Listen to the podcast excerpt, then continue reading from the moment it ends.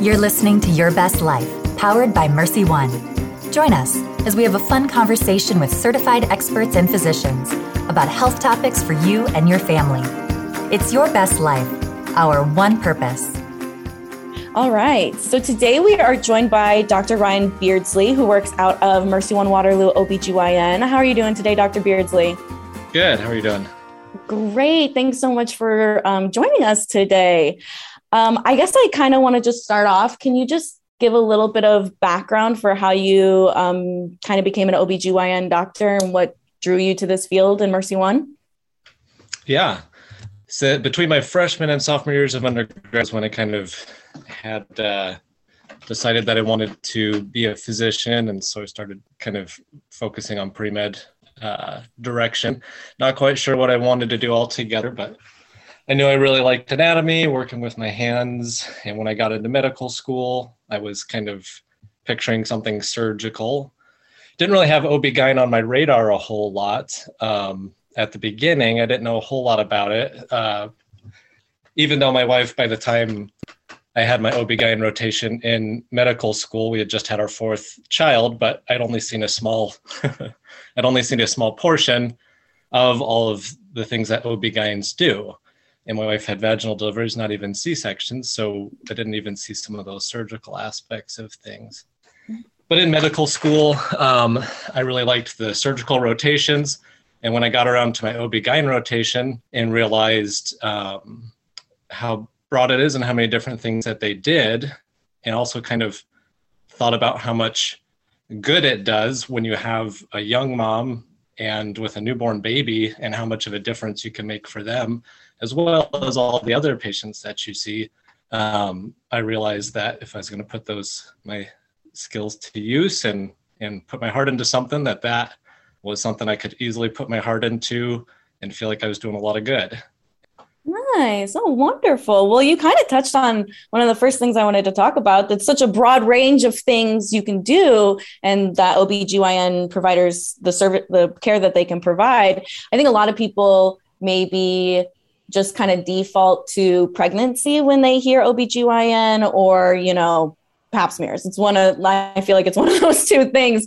Um, mm-hmm. So can you kind of talk about all like the different care services that you, that an OBGYN provider can offer? Yeah. So when we say OBGYN, um, kind of the, when we, OB is referring to obstetrics. So that's kind of all prenatal care, the things I think people usually think of.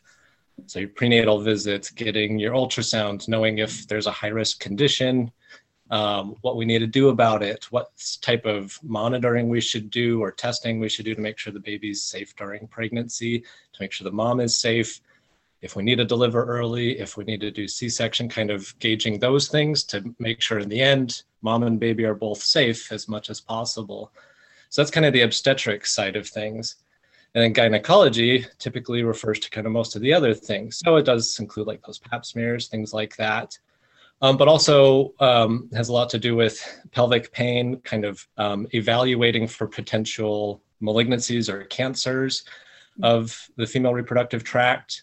Um, and uh, even into menopause, you know, there's still surgical things and, and medical management that we do for patients even after their reproductive years the uh, um, you know abnormal bleeding, whether it's before or after menopause, and pain are some of the most common findings, as well as for patients getting closer to menopause or or sometimes even before menopause. You know, pelvic organ prolapse, urinary incontinence are all kind of in the scope of the common things that we see and treat. Yeah, that kind of um, leads right into it. So there are different health focuses during um, a woman's life stages you know? So you have puberty young adulthood all those things. And then if a woman chooses to want to pursue pregnancy then you have prenatal pregnancy labor delivery postpartum and then kind of perimenopause and menopause as well. Those are three really major stages in life. Um, so just to kind of start it off in puberty young adulthood what are some common reasons a woman would come in to see her OB/GYN provider? Yeah, so a lot of it. Um, so sometimes women will have kind of irregular menstrual patterns, irregular periods. Maybe they're bleeding patterns really close together or just really heavy, prolonged periods, um, or they're not having periods very often at all and they're wondering if that's normal. And um, mm-hmm. sometimes that can put people at increased risks of problems later in life. And those are always um, uh, good things to get evaluated to see if there is more that we should be doing. Uh, STD or STI um, screening testing um, is also another thing that we commonly do and, and, provide treatments and education about that. When do we start doing pap smears and how often should we do them?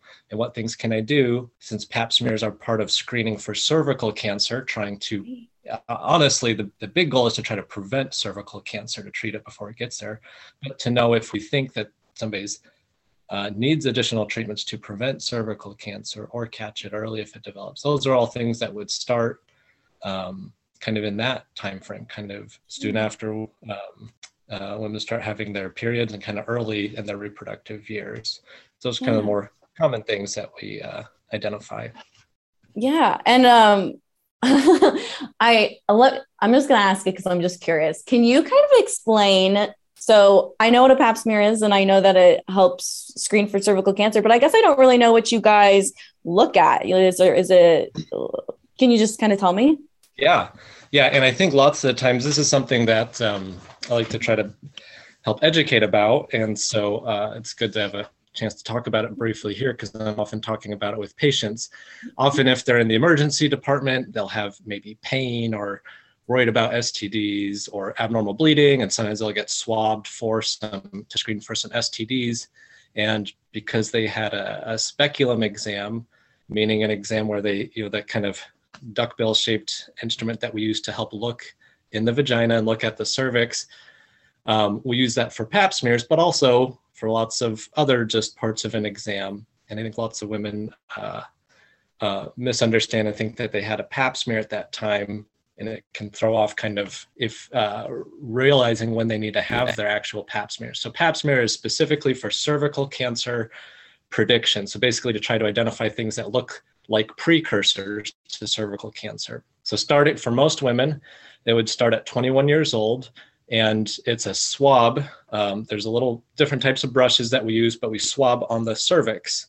Um, and we uh, take those the cells that are collected off of the cervix um, a pathologist will look at it and see do these look like normal cells or is there something unusual about them? Do they look concerning? And then sometimes we'd have to do a colposcopy where we actually have um, a colposcope. It's basically like a, a, lighted binocular microscope set, and we do some, uh, typically some biopsies and put some solutions on the cervix at a follow up visit then to make sure that uh, we don't see anything more concerning um, for cervical cancer and uh, uh, as a precursor for that. And so that's kind of the overall gist of it. These are all to to try to catch things that could become cervical cancer early and get rid of them early.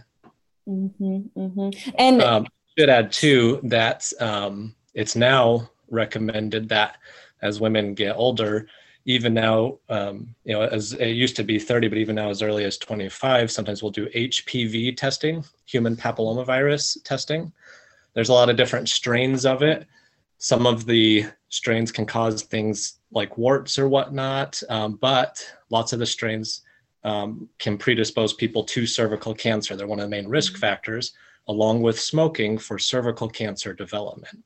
And so we'll actually, um, those first few years, um, after someone turns 21, we usually don't screen for that. Um, mm-hmm. It's not recommended, but then we will start checking that later on to see if when any of those high risk strains of HPV are present, because that also might prompt us to do a colposcopy to evaluate further and make yes. sure we're not missing something that's a precursor to cervical cancer. Oh, that's a really good call out. Thanks for saying that. And when and um, just to cover our bases, you're supposed to um, get your pap smear yearly, annually, correct? So it used to be annually. Um, there's an organization called ASCCP um, that, as as far back as 2012, they um, their guidance at that time had realized that you know lots of experts in the field got together and looked at all the data on it and realized you know we're just resulting in people having additional testing without mm-hmm. improving people's outcomes. And so um, cervical cancer tends to be slow growing. Um, and so they actually toned down kind of that routine testing. So starting at 21 years old, you'd get it every three years. And then once you start, yeah, so every three years instead now of annually. If there's an abnormality, we might do it more frequently. But for routine testing, if everything looks normal every time, it's every three years. And then once we start adding in that HPV testing with it, when you get a little bit older, then that gives us additional reassurance if that's all normal. Um, and so we can even move out to every five years. And that still um, does not really have uh, a negative effect, an adverse effect on risks of cervical cancer as long as we're doing those things at those appropriate times. Yes, yes. Okay, great. That's awesome to know. Um, so I'm going to move into another life stage. So I feel again like um, OBGYN is very known for pregnancy and labor and delivery. So I'm just going to kind of skip to the postpartum era. So, because I feel like um, when a woman is pregnant and she's current currently pregnant pre- during pregnancy she goes and sees you sees her obgyn provider pretty often. Um, yeah, yeah, and frequent. yeah it's pretty frequent right? And then yeah. postpartum it's a it drops off significantly. So i'm just kind of curious you know can you kind of talk about some of those um, when you when somebody comes in postpartum what are you guys touching on? Um, postpartum depression incontinence uterine pain? Yeah. Yeah. Um, so it's very common because of hormonal changes and also environmental. You know, somebody just had a painful either vaginal delivery or C-section with a recovery where they're having, you know, bleeding that can persist for, you know, commonly a few weeks out even after delivery. They have a new baby, they have less sleep, they have more stresses. Um, for lots of women, it puts a lot of strain financially because they're no longer working while they're recovering, but then they have an extra mouth to feed and so forth. So there's a lot of things, both physiologically for a woman um, and as well environmentally, kind of uh, socioeconomic factors, etc., for a woman after they deliver. And so, one of the things we uh, commonly ask about and want women to keep us updated on is depression. So, postpartum depression postpartum blues. There's some different categorizations, but the main idea is, um, you know, just uh, uh, in general, kind of depressive symptoms afterwards that can become very severe um, for women, and sometimes even uh, enough where they can um, kind of have other uh, psychiatric conditions if they do have others, and those can become worsened too. Um, and often some medical treatment or therapy or both uh, can be very beneficial to help them through that time safely. Uh. And I, as I mentioned, the bleeding, we want to make sure your bleeding's adequate. Uh, that's not too much um, bleeding. There's going to be some, um, and uh, you know other things. If you're breastfeeding, or even if you're not, any evidence of mastitis, things like that. Any evidence of infection setting in after for those who had C sections, we'll often kind of see them for an additional visit postpartum. And even lots of women have things like gestational hypertension or preeclampsia, which, um, you know, there's lots of things we're trying to make better known, like preeclampsia, because that can actually flare up, either have a recurrence of it postpartum or have an initial presentation of it those first few weeks postpartum for preeclampsia. And that's one of the more common causes of um, mortality or, or maternal death in our country are effects, either stroke or effects from seizures that can occur um, from preeclampsia. So, you know, if we need to, sometimes we'll be checking women's blood pressure more frequently after they deliver, or mm-hmm. things like that. That postpartum time frame typically is considered to last up till about six weeks after delivery. Mm-hmm. And so mm-hmm. usually we'll see people um, oftentimes a couple visits before six weeks out, but then pretty much everybody will at least have that six week visit out.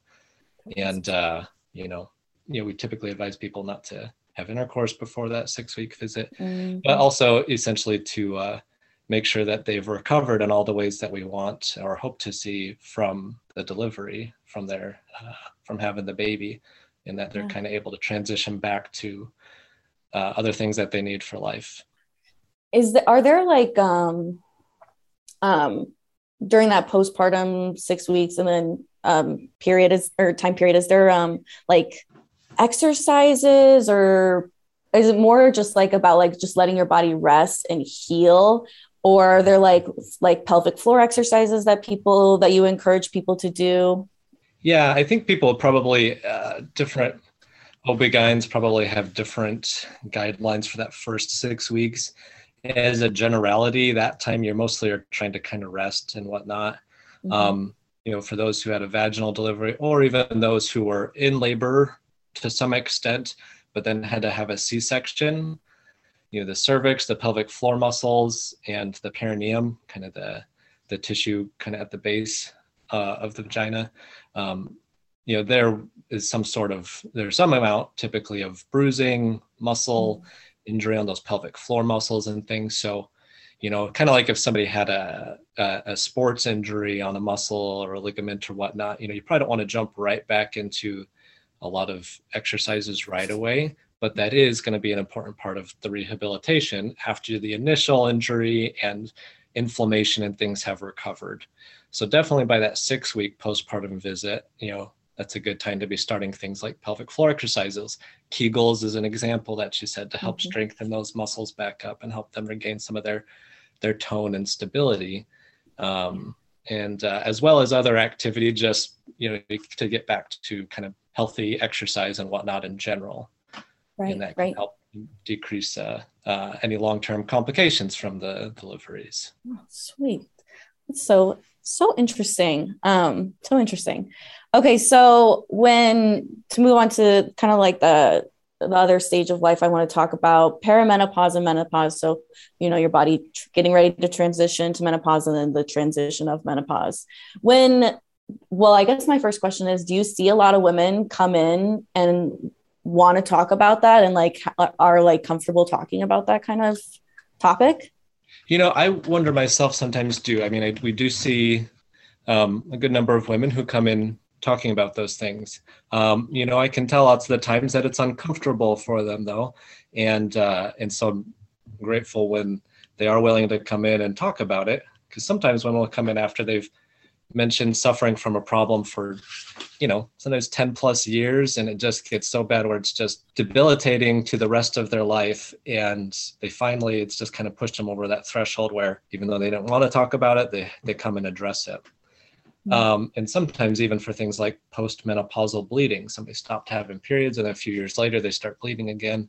You know, those are things too that um, most of the time it's nothing serious, but sometimes that's an indication of a malignancy, like a uterine cancer or something like that. Um, and unfortunately, once in a while, we see somebody who's pushed it off so long that it's gotten worse than it needed to be before we could treat it. Um, so, yeah, that is, I do wonder lots of the times myself, even how many women are suffering from things that we could help them with um, either because they don't realize that there's things that we can try to do to help them or because of you know embarrassment about coming in about it and things like that. So you know these are common things and um, hopefully kind of normalizing that these are things that commonly happen can help uh, people feel more comfortable coming in.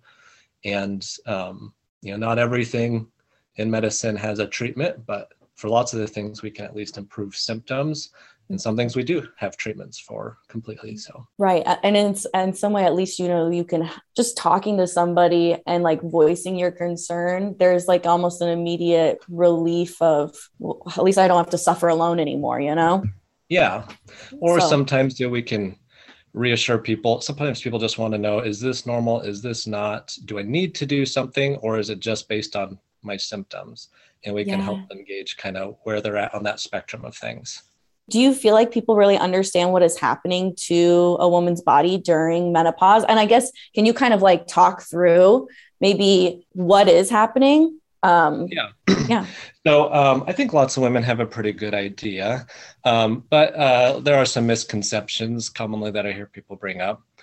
Um, so during um, women's reproductive years during their menstrual cycles um, there are some things that aren't related to periods that can cause bleeding, um, like vaginal bleeding, but um, most commonly it's um, the brain will start to send signals, hormones through the bloodstream that trigger the ovaries to try to make eggs to ovulate.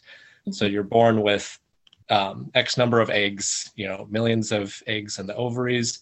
And whether or not you're ovulating, those eggs slowly will kind of essentially die off um, over time, kind of gradually.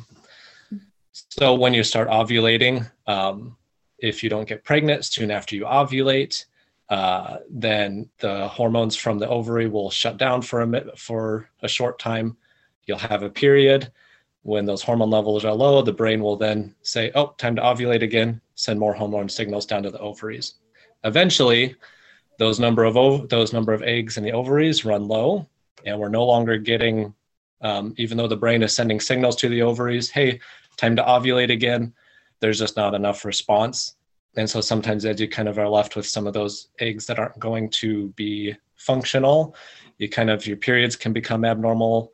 Um, your bleeding pattern can change from it previously was in that perimenopausal time frame and then eventually you'll stop having periods altogether. And usually we diagnose menopause at that point after you've had a year without periods then the the hormones estrogen and progesterone um, are coming from those ovaries themselves. And so once those, and from those eggs that are trying to form, and they form little cysts that actually make them. And so um, when those levels of estrogen and progesterone drop off, that's when you get those symptoms like hot flashes, vaginal dryness. Sometimes um, women can suffer from uh, more frequent UTIs as a result of that. Um, sometimes the best options are, depending on how severe things are, Sometimes we can supplement people with low dose hormone therapy. Um, right. Typically, we try to avoid doing it indefinitely after menopause, but sometimes, at least for you know five or so years after that can be beneficial. Sometimes we don't need to do that and we can just kind of manage with more conservative non-medical options for women. Um, but that's kind of you run out of those eggs. The eggs are as they try to ovulate that's what makes the hormones and once you aren't getting more of those, that's why those menopausal symptoms set in. Oh, I gotcha. I gotcha. And there is ways to manage the symptoms of menopause. I know obviously there's only so much you can do, right? I mean, your body's going to do what your body's going to do, but there are ways to help manage those symptoms. Yeah, yeah, there are. And uh, you know, there's always a uh, there's always risks and benefits to anything done in medicine. You know, there's even doing nothing in some situations is not a no risk scenario either. There's going to be um, things that can occur from that. But at least then we can help based on somebody's medical history and how bad their symptoms are, figure out something that hopefully can um, improve kind of their, their quality of life in yes. that setting. Yeah. Um, so I'm going to kind of change topics because this is something that's always, I've always been like interested and I've never quite ever, gotten the chance to really dive deep into it. But it comes from a time one of my coworkers in college doubled over in pain while we were at work and she ended up having go, to go to the emergency room because she, and it, she had a cyst on her uterus and it burst um, and i don't even i guess i'm just curious like i don't how do these cysts form um, what are some symptoms of them so that yeah yeah based on that that story, I'm, she probably had a cyst on her ovary. Would be my um, yes. And you can have some painful things like fibroids on the uterus and whatnot. But uh, when you're ovulating, you'll have a bunch of little eggs that are trying to compete to become what we would call the dominant follicle. So one of them, most of the time, will get big enough and kind of be the one that actually continues to grow. And it'll have the egg inside of this follicle, this cyst, and when you ovulate, which occurs about halfway between the first days of your periods, so kind of usually it's about two weeks after a period starts, um, that egg will ovulate, uh, meaning it'll that cyst will rupture and the egg will be released. Hopefully, the fallopian tube catches it and kind of brings it into the uterus. Um, but that cyst, when it ruptures, when it opens up, for some women that can be really painful. Just that process of that um, cyst kind of opening up depending on where it's out on the ovary or whatnot, how sensitive that ovary is. And sometimes even during that process, you can get some bleeding. So usually it'll kind of close back up and you have kind of some of that cyst tissue. And that's what's actually making your estrogen and progesterone. Um, uh, but sometimes if there's a little blood vessel that kind of gets opened up during the ovulation, you can actually have blood fill in it and you can get a hemorrhagic cyst. Sometimes those can get big, and as they stretch, those can be very painful. Yeah. Another thing that can happen is if you have cysts on the ovary, sometimes they can twist. So they're kind of lopsided and they're just kind of floating in this thin membrane you know this, these thin little sheets of tissue with blood vessels going to them just kind of sitting in there between the uterus and the sidewall and the pelvis so sometimes if they get a big cyst, they'll actually kind of be lopsided and twist over, and sometimes they can twist again or you know multiple times, and it kinks those blood vessels that get at blood. And so, kind of like a heart attack is pain because of decreased oxygen, decreased blood flow to part of the heart. Ovarian torsion, you can have decreased blood flow to the ovary, which can be extremely painful too. And so, and that can be an emergency if you kink the blood flow too long, sometimes that ovary can die off. So it can be difficult. Sometimes it's nothing. Sometimes you just have, um, I mean, not nothing. It's you know painful, but it's something that's not going to cause long-term problems. Sometimes it's just mm-hmm. this is painful. It'll it'll ease up, and over time it'll shrink back down, and the pain goes away. Nothing needs to be done. And sometimes the, we have, and sometimes it's a surgical emergency. We have to do surgery of some form or another, such as for ovarian torsion or for extremely large cysts that continue to grow um, to prevent it from causing a long-term issue for you. Yeah. Wow. Yes. And not uh, um, sometimes during people's periods, if they have pain during their periods too, that can often be due to something like endometriosis, which mm-hmm. can form um, cysts on the ovaries for a different reason. Um, and uh, so you can get kind of blood and tissue kind of built up um, outside of the uterus and form cysts on the ovaries or other places in the pelvis because of that or just cause inflammation and pain anyway and right. so there's a few different things that we try to make distinctions of and sometimes those endometriosis cysts or fibroids on the uterus sometimes the pain and bleeding from those are bad enough where we um, you know need to do surgery so that we can um, make it bearable for patients too. So yeah, oh the different things that we're looking for when this goes on, and and the little details help. So those little apps that women have that track when their periods are, like when they're bleeding, and if they record down when the pain is occurring, that does actually help us out lots of the time. So it's yes. See, our period planners are worth it. um, okay, so I'm gonna kind of switch gears here. I don't think I think that there can be a lot of confusion between what the difference between an OBGYN and a midwife is. So can you kind of talk a little bit about what those differences are? Yeah, yeah. Um, so first, um, so an OBGYN is a physician. So they went to medical school, they got an MD or a DO, and then they did specialized training for obstetrics and gynecology afterwards, residency training. For OB-GYN, that's four years of additional training after that. And sometimes people will go into subspecialties of it, like gynecologic oncology, kind of like cancer specialized or reproductive and infertility specialization, like subspecialization. So you can do additional fellowships after, but yeah, the scope as an OB-GYN, OB-GYN in general, um, a physician with some additional um, specialty training, and then you could become board certified, you know, typically within those first few years after that residency training. Got it. So, um, a midwife, um, we sometimes have to clarify what we mean by that because there's a few different um, things that that are termed midwife. And midwife is a term that's been around, you know, long, long time, um, and typically referring to somebody who uh, is assists with pregnancy and delivery um, of patients. Now, the midwives out there probably are uh, um, I'm probably undereducated about all the specifics of that that some of them know but the we're privileged at our clinic to work with a handful of midwives and the midwives we work with are cnms so certified nurse midwives. Yes. Meaning they got their rn um, so they're registered nurses uh, and then got additional advanced practice nurse training. So if you know anybody who's like an apn advanced practice nurse so um, they and there might be some minute kind of differences with that, but basically additional certification for midwifery and advanced practice um, nursing. meaning they can prescribe medications. They do some procedures. So we have uh, some midwives who are doing colposcopies, like I mentioned, with pap smears.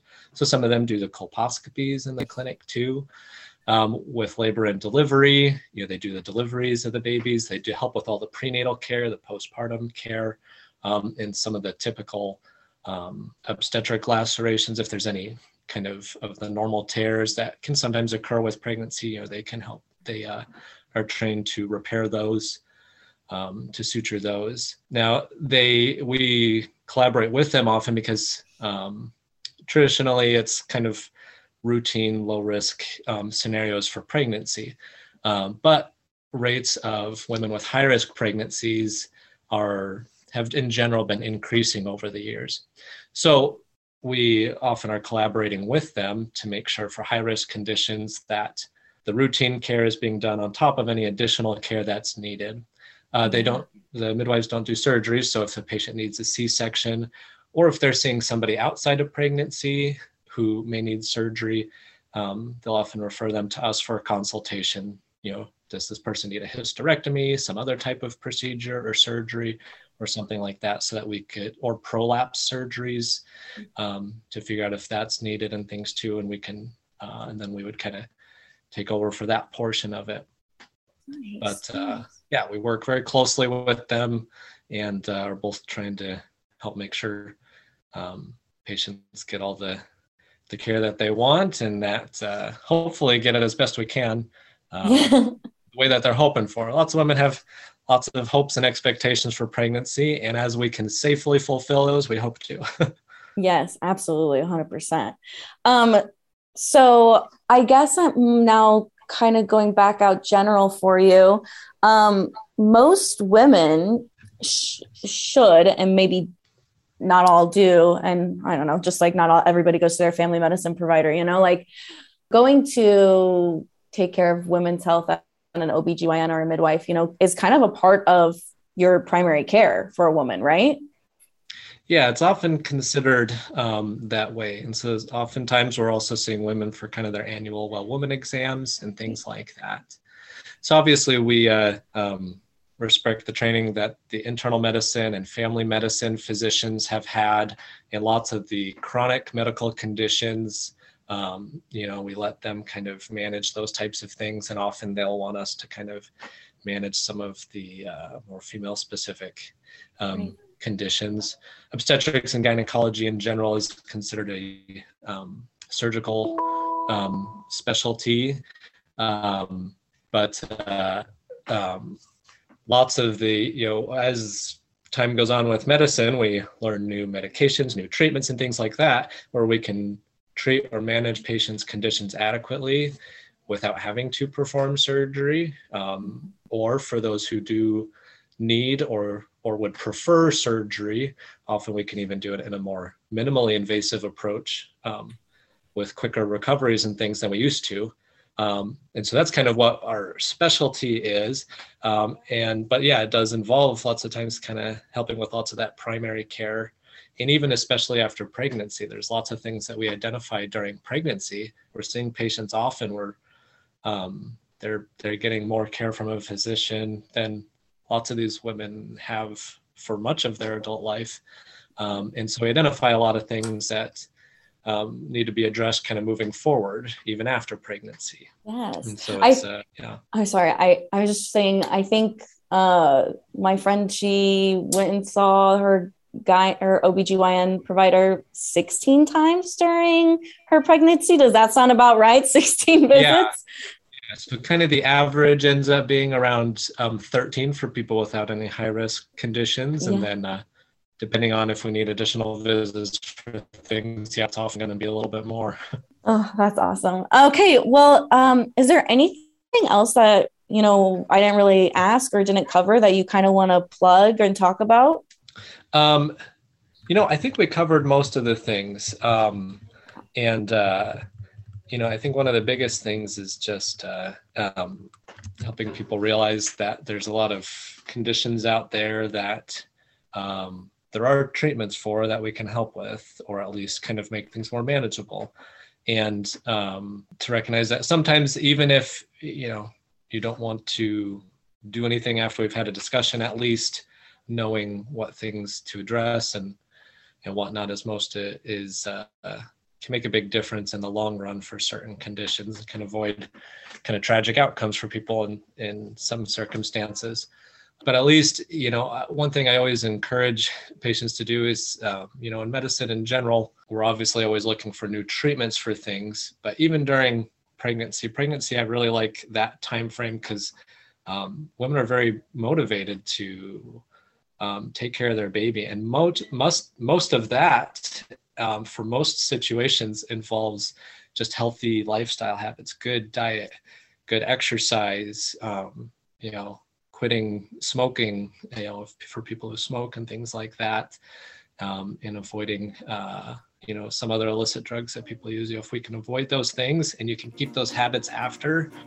um, you know, that's the best long-term strategy for, you know, 99% of medical conditions that people have to prevent bad outcomes. Um, but uh, you know, I always enjoy trying to take advantage of that time frame to help patients uh, see what things they can um, change to help their life um, become more of what they want it to be all the way up till the end of their till late stages in life so.